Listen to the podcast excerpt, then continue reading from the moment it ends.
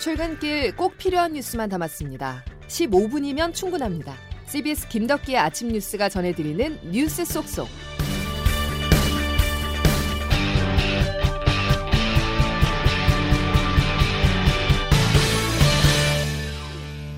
여러분 안녕하십니까? 11월 1일 김덕기 아침 뉴스입니다. 새로운 일상이 오늘부터 시작합니다. 한동안 잊었던 친구들 간의 모임도 10명까지 가능하고 식당과 카페는 24시간 영업을 할 수 있습니다. 달라지는 일상 정석호 기자가 전해드립니다.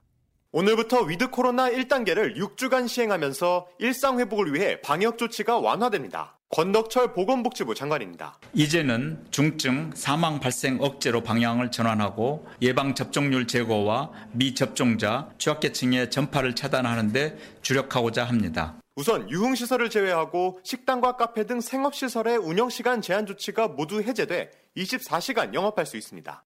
유흥시설과 헬스장 등 고위험시설에서는 백신 접종을 증명하는 이른바 백신 패스를 보여줘야 출입이 가능합니다.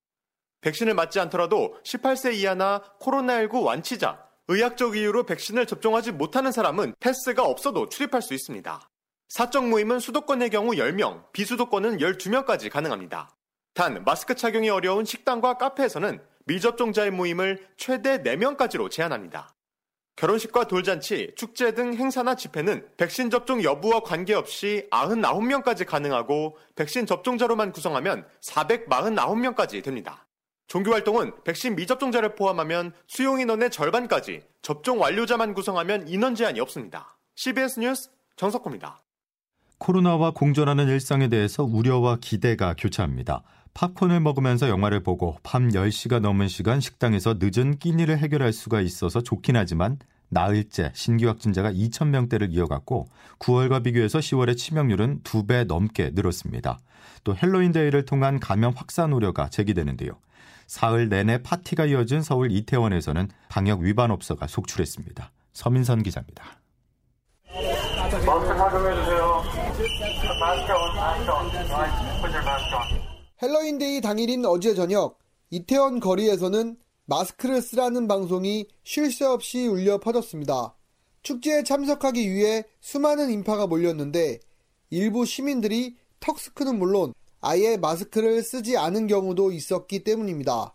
지금까지 좀 못 놀아서 답답했는데 이렇게라도 조금이라도 숨통 튀어서 다행이고 코로나 동안 되게 많이 집안에만 있고 막 이제 에너지를 발산할 그런 게 없었는데 이 날을 기념해서 모처럼 몰려든 손님들의 상인들은 반기는 분위기였습니다. 계속 문 닫다가 저거라 그러니까 문 열은 거예요. 여기 거의 대부분이 다 문 닫았었어요. 다만 사람들이 너무 많이 몰리고 일부 방역 수칙이 제대로 지켜지지 않아 헬로윈발 대규모 유행으로 이어지는 것 아니냐는 우려도 나옵니다. 백신 검사 받으신 분들만 나오는 건 괜찮은데 그게 아니면은 걱정되긴 해요. 정부와 합동 단속에 나선 서울시는 강경 대응을 예고하는 한편 위드 코로나 초기 대규모 집단 감염 가능성을 예의주시하며 긴장하는 모습입니다. CBS 뉴스 서민선입니다. 단계적 일상회복이 시작되고 연말연시 술자리가 늘어날 것에 대비해 경찰청이 오늘부터 석 달 동안 강도 높은 음주 단속에 나선다고 밝혔습니다. 경찰은 지역별 음주운전 위험 지역을 중심으로 심야 단속도 강화할 방침입니다. 더불어민주당 이재명 대선 후보가 코로나로 지친 국민을 위로하고 격려하는 차원에서 전 국민 재난지원금 지급을 재차 요구하고 나섰습니다. 금액도 구체적으로 언급했는데요. 야당에서는 즉각 비판을 쏟아냈습니다. 박초롱 기자가 보도합니다. 더불어민주당 이재명 대선 후보는 전국민 재난지원금을 1인당 100만 원은 지급해야 한다면서 현재 50만 원 가까이 지급됐으니 최하 30만 원에서 50만 원은 추가로 더 지급해야 한다고 밝혔습니다. 재난지원 규모가 GDP 대비 1.3%에 불과할 정도로 적은 수준이라며 국가 역량이 부족해서도 아니고 재정 판단에 오류 같다고 지적했습니다. 민주당 관계자는 당내에서 합의가 이루어진 사안은 아니라며 선을 그었지만 당에서 조만간 논의가 시작될 가능성이 큽니다. 원희룡 전 제주지사와 유승민 전 의원 등 야권 대선 주자들은 금권 선거라며 강력히 반발했습니다. 심상정 정의당 대선 후보도 위드 코로나 대비 시스템 구축에 재정을 지출하는 것이 우선이라며 이재명 후보를 비판했습니다. 국민의 세금은 집권 여당의 정책 유불리에 따라서 곶감 빼먹듯 쓰는 꿀단지가 아닙니다. 오늘부터 국회 예결위에서 문재인 정부 마지막 예산안 심사가 시작되면서 재난지원금 등 일명 이재명발 예산안도 여야 간 최대 쟁점이 될 전망입니다. CBS 뉴스 박초롱입니다. 민주당 이재명 후보는 재난지원금을 넘어 상징 공약 선점 작업을 본격화했습니다. 대장동 의혹을 잊게 할 공약들을 통해서 정책 선거를 강조하겠다는 의지가 읽힙니다. 김기용 기자입니다. 이재명 후보는 집권 시 새 정부 이름은 이재명 정부라고 직접 명명하며 공약 이행에 대한 강한 의지를 내비쳤습니다. 변화를 갈망하는 국민의 기대에 부응하고 실제 성과도 내겠다고 강조했습니다. 앞서 이 후보는 음식점 총량제, 주 4일 근무제 등을 언급하며 일단 여론 수렴에 나서겠다고도 밝혔습니다. 내일 당에서 후보 선대위가 출범하면 위와 같은 공약들이 우선적으로 논의될 것으로 전망됩니다. 이 후보는 동시에 화학적 원팀 구성에도 박차를 가하고 있습니다. 당 경선 후보들의 후원 회장을 맡았던 인사들은 내일 오찬 회동을 갖고 이 후보의 대선 승리 방안에 대해 논의합니다. 상징 공약 따지기에 들어간 이 후보가 향후 공약을 준비하는 과정에서 화학적 원팀을 만들어낼 수 있을지 주목됩니다. CBS 뉴스 김기웅입니다. 국민의힘 대선 후보를 뽑는 투표가 오늘부터 시작합니다. 어제는 마지막 TV 토론이 진행됐는데요. 저마다 이재명 후보를 상대할 적임자를 자처하면서 지지를 호소했습니다. 이 과정에서 상호 비방이 난무하기도 했는데요. 국민의힘 대선 후보는 오는 금요일에 확정됩니다. 보도에 이정주 기자입니다. 대선 후보 경선의 열 번째이자 마지막 TV 토론에서 4명의 후보들은 민주당 이재명 후보를 정면 겨냥했습니다. 이번 주 금요일 국민의힘 공식 후보로 선출된 직후부터 곧장 이 후보와 승부에 돌입해야 하는 만큼 본선 경쟁력에 초점을 맞춘 겁니다. 이재명 후보의 그 기본 시리즈는 제가 가장 오랫동안 비판을 해왔습니다. 각종 여론조사에서 홍준표만이 아, 이재명을 이길 수 있. 원희룡이 링에서 내려가는 순간 이재명은 도망갈 겁니다. 그야말로 사건을 딱 보면은 견적이 나오는 후보들 간 상호 공방도 이어졌습니다. 홍준표 후보는 고발 사주 의혹에 대해 윤석열 후보 책임론을 제기했고 검찰 고발 사주 문건 의혹 윤석열 후보 책임 있다 47.1% 어떻게 그런 희한한 통계만 또 유승민 후보는 개 식용 찬반과 관련해 윤 후보를 압박했습니다. 개를 식용으로 하는 문제에 대해서 어떻게 생각하냐 이런 개인적으로는 예. 반대하지만 예. 그걸 국가 시책으로 하는 예. 거에 대해서는 사회적인 합의가 있어야 되지 않 국민의힘은 오늘부터 오는 4일까지 진행하는 당원 투표와 3일부터 4일까지 실시하는 일반 여론조사를 각각 50%씩 반영해 오는 5일 최종 대선 후보를 선출합니다. CBS 뉴스 이정주입니다. 이런 가운데 국민의당 안철수 대표가 대선 출마를 오늘 공식 선언합니다. 이번이 세 번째 도전으로 2012년 무소속으로 민주당 문재인 후보와 단일화를 추진하다가 중도 하차했었고 2017년에는 국민의당 후보로 출마해 득표율 3위를 기록한 바 있습니다. 안 대표는 일단 기존 대권 주자들과 차별화를 내세울 것으로 보이는데요. 지난달 29일에 안 대표의 발언 들어보시죠. 이번 대선은 놈놈놈 대선이다. 나쁜 놈, 이상한 놈, 추한 놈 그렇게밖에 보이지 않는다는 한탄을 하고 계시지 않습니까? 이에 따라서 내년 3월 대선의 초반 레이스는 다자구도가 확정되면서 야권의 셈법도 복잡해질 거란 전망입니다. 일본에서도 선거가 치러졌습니다. 중의원 총선으로 기시다 후미오 신임 총리의 첫 시험대였습니다. 집권 자민당이 과반 의석을 확보하면서 예상보다 선전했다는 평가가 나옵니다. 국제부 장성주 기자가 보도합니다. 일본 자민당은 어제 치러진 중의원 선거에서 전체 465석 중 과반을 넘긴 261석을 차지했습니다. 특히 17개 상임위원회 모든 위원장을 배출하고 과반을 차지하는 이른바 절대 안정다수 의석도 확보했습니다. 선거 전까지 자민당 단독 과반석이 어려울 것이란 예측이 나왔지만 전체의 약 40%에 달하는 접전지에서 승리하면서 기시다 후미오 총리의 국정 운영에 힘이 실리게 됐습니다.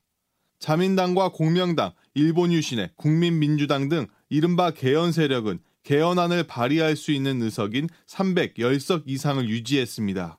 하지만 공명당은 개헌 논의에 소극적이고 일본 유신에는 자위대가 교전 가능하도록 개헌하려는 자민당과 온도차를 보이고 있습니다. 또 자민당이 선거 전과 비교해 15석의 의석을 잃으면서 개헌 논의가 탄력받긴 어려울 것이란 전망에 무게가 실립니다. CBS 뉴스 장성주입니다. 일본 수도 도쿄도의 전철에서 한 남성이 할로윈인 어제 할리우드 영화 캐릭터 조커의 복장을 한 채 흉기를 휘두르고 불을 질러 10여 명이 다치는 사건이 발생했습니다. 녹색 셔츠와 파란색 정장 등 조커 복장을 한 20대 남성은 경찰 조사에서 사람을 죽여 사형을 당하고 싶었다면서 혐의를 인정했습니다. 다음 소식입니다. KT가 지난주에 발생한 전국적 통신장애 사고의 보상안을 오늘 발표합니다. 앞서 구현모 대표는 통신 약관 규정과 관계없이 적극적으로 보상안을 마련하겠다고 밝혔는데요. 자세한 내용 차민지 기자가 전합니다. KT가 통신 대란 사태에 책임을 지고 보상안과 재발 방지책을 오늘 발표하기로 했습니다. 지난 25일 오전 11시 16분부터 89분간 KT의 전국 유무선 통신망 장애로 광범위한 피해가 발생한 데 따른 겁니다. 점심시간에 사고가 발생해 소상공인의 피해가 컸던 만큼 소상공인을 위한 별도의 보상안이 마련될 것으로 보입니다. KT는 이번 주부터 전용 신고센터를 운영해 정확한 규모와 사례를 파악한 다음 보상을 집행할 방침입니다.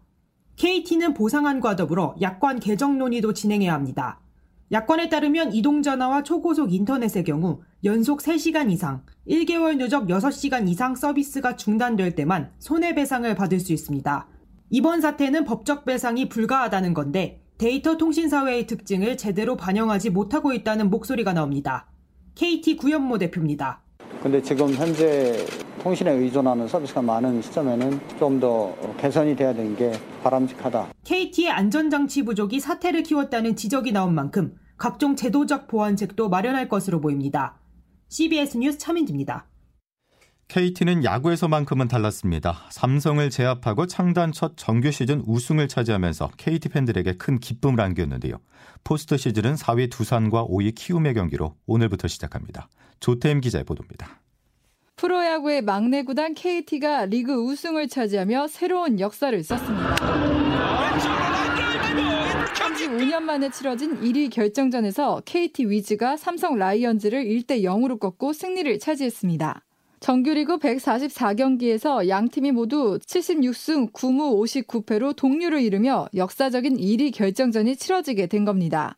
KT는 2015년 1군에 참가한 지 불과 7번째 시즌 만에 정규리그 정상에 오르며 지난해 8년 만에 정규리그 정상에 오른 NC 다이노스보다 빠른 기록을 세웠습니다. 정규리그를 마친 프로야구는 오늘부터 4위인 두산 베어스와 5위 키움 히어로즈 간 와일드카드 결정전을 시작으로 포스트 시즌에 돌입합니다. 와일드카드 결정전의 승자가 3위 LG 트윈스와 준 플레이오프를 치르고 준 플레이오프 승자가 2위 삼성과 플레이오프를 치른 뒤 KT와 최종 한국 시리즈에서 맞붙게 됩니다. 오늘부터는 단계적 일상 회복이 시작되는 만큼 야구 경기장 전 좌석이 백신 접종 완료자 구역으로 운영되고 치킨과 맥주도 가능한데 다만 한국 시리즈가 열리는 고척 스카이돔은 실내 경기장인 만큼 취식이 불가능합니다. CBS 뉴스 조태임입니다. 정부가 오늘부터 외식, 숙박, 공연 등 9개 분야에서 가격을 할인해주는 소비 쿠폰 사용을 전면 재개하기로 했습니다. 소비 쿠폰 재개에 따라서 온라인은 물론 오프라인 매장에서도 농수산물 구매 시 최대 만 원까지 20%가 할인되고 2만 원 이상 4차례 외식 업체를 이용한다면 만 원이 환급됩니다. 공연은 인터파크, 예스24 등 8개 온라인 예매처를 통해서 예매를 하면 1인당 8천 원 할인권을 제공합니다. 김덕기 아침 뉴스 여러분 함께하고 계십니다. 이제 기상청 연결해서 오늘 날씨 알아보겠습니다. 김수진 기상 리포터. 네, 기상청입니다. 예. 11월의 첫날부터 미세먼지가 말썽이군요. 네, 현재는 공기질이 비교적 양호한 상태입니다만 오늘 대기가 정체되고 국외 미세먼지가 들어오면서 주로 서쪽 지역을 중심으로 대기질이 좋지 않겠습니다. 충북 지역은 종일 나쁨 단계, 그밖에 경기 남부와 충남, 전북권은 오전 중에 일시적으로 대기질이 탁해질 것으로 보여서 호흡기 관리 철저히 해주셔야겠습니다. 그리고 어제 내린 비로 대기가 습해지면서 오늘 아침 중부 내륙과 전북 동부, 경북 북부 내륙을 중심으로 가시거리가 200m도 안 되는 매우 짙은 안개가 껴있는 곳이 많은데요. 이 안개는 오늘 오전 10시 전후까지 지속되겠고 현재 김포공항과 청주공항은 저시정 경보까지 내려져 있는 상태이기 때문에 교통안전과 항공기 운항 정보 미리 확인하시는 것이 좋겠습니다.